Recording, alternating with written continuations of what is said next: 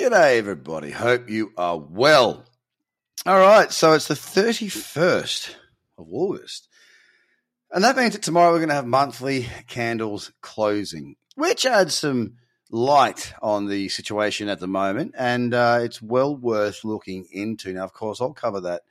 Actually, I'm not going to do a podcast tomorrow, as in like me doing it on the day. There'll be a trader's journey or something going out because, uh, you know, over the weekend with the uh, with my family, uh, it was pretty full on. a nine year old's birthday party. Yeah, there's a lot, a lot. And the ocean's good. The conditions are great. And uh, I want to get a few more hours on my vessel before the uh, the GPS and sounder unit arrives, which apparently the ship comes in next week. So it'll be two weeks till I get it, and then probably another week to get it on the boat and all installed. And then I can actually go and chase the real fish, the big tuna, because the tuna are there now. The thing that uh, I'm very fortunate for is that I've got a couple of addresses. One's an office, uh, it's still a residential address. The other is my family home. And um, they are within five kilometres of the boat ramp and five kilometres of where I'm going to be fishing tomorrow. So my plan is to take a day tomorrow to get out there and just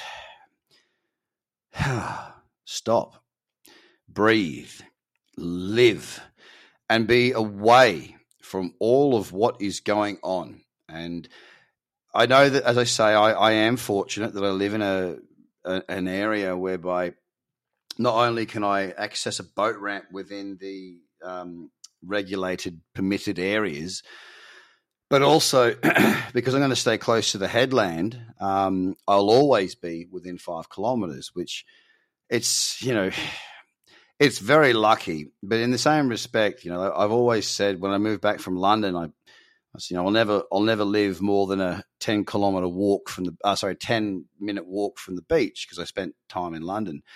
Now that's not true with the family home. It's it's in you know it's not it's in Centennial Park. It's not um it's not within walking distance of ten minutes, but where I am right now, where I run this business from, it is. And um, you know, with that locality comes very freaking high prices, and it hurts me that I pay them because I, I, haven't bought anything. I, I, have not bought a property in Sydney, and the reason I haven't is because well, I'm an investor and trader, and I just don't, you know, when I first got here, I would have loved to have bought one. I didn't. Um, we were about to have a child, and I thought, don't need any more pressure on top. Uh, but yeah, it's we we spend a lot in rent and whatnot, but it gives me the opportunity to get out there, and I'm going to do that tomorrow. And the worst thing as well, and I knew this. This is why I bought a smaller boat than what I was originally looking at.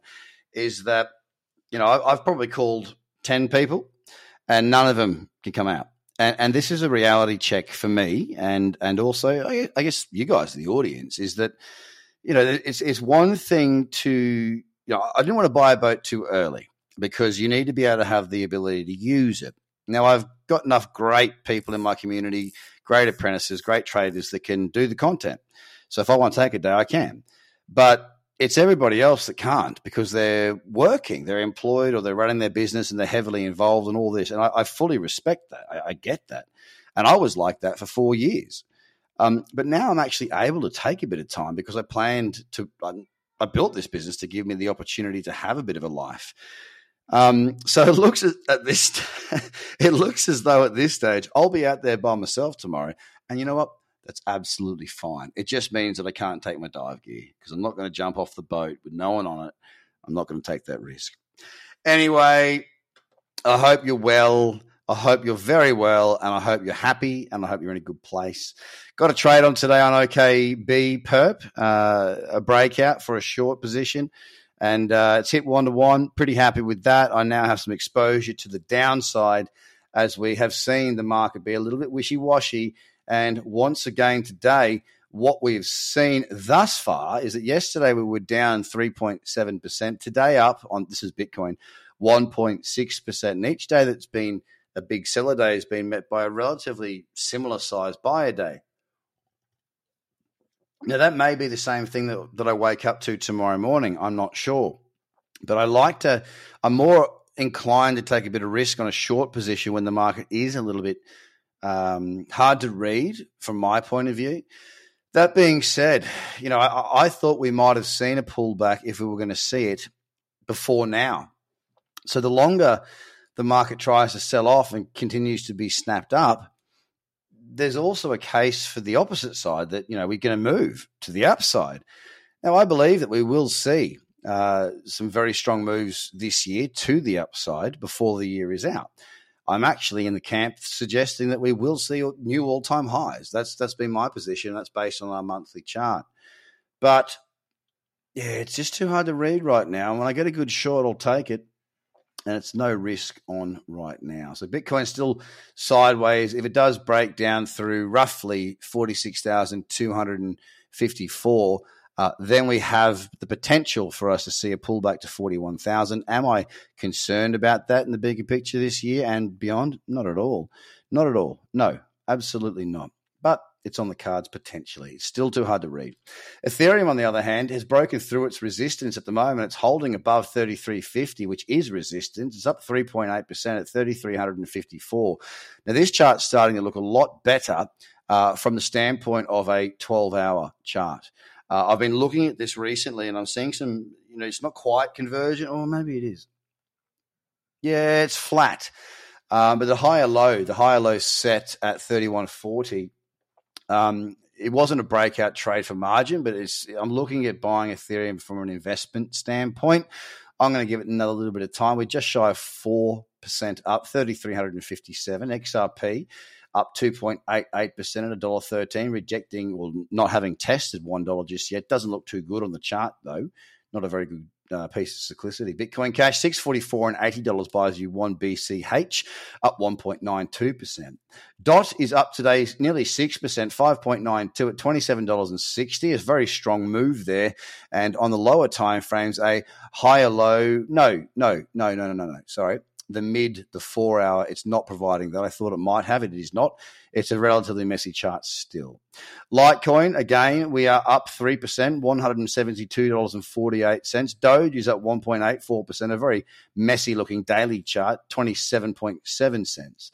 Binance right now currently up 1.5% at 467 and 10 cents with a little bullish candle in that cradle zone. One for which I personally will be keeping a close eye on tomorrow. And there's a higher probability that I will be in in the morning just have a look at the different charts to see if there's any opportunities. Cardano is at $2.82, up 3.21%. Needs to push to all time highs and clear $3 for me to be a buyer uh, in terms of trading buyer. Uniperps at $27.74, up 3.33%. So we are seeing some very good green shoots across the market. We need to see Bitcoin push above 50,594. If Bitcoin can do that with Ethereum now up 4%, pushing on, we may just find ourselves in another very sharp, hard run to the upside. Now, I will remind you once more that we are going to be making some changes to our Become a Trader course, which is free on the tradercobb.com website.